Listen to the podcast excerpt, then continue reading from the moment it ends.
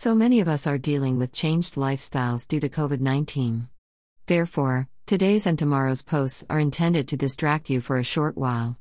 Here, we look at cartoons for a stay at home life. Tomorrow, we discuss the value of laughter for a stay at home life. What is a cartoon? Could you define the term cartoon? Before providing some examples, what exactly is a cartoon?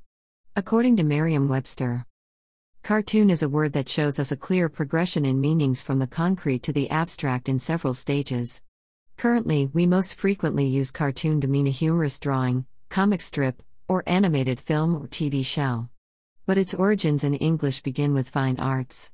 Cartoon first designated a designed drawing or painting made by an artist as a model for the finished work. However, in the 1600s, cartoon began in Italian as the word for the material on which a drawing was made. Then, it then became the word for the drawing itself.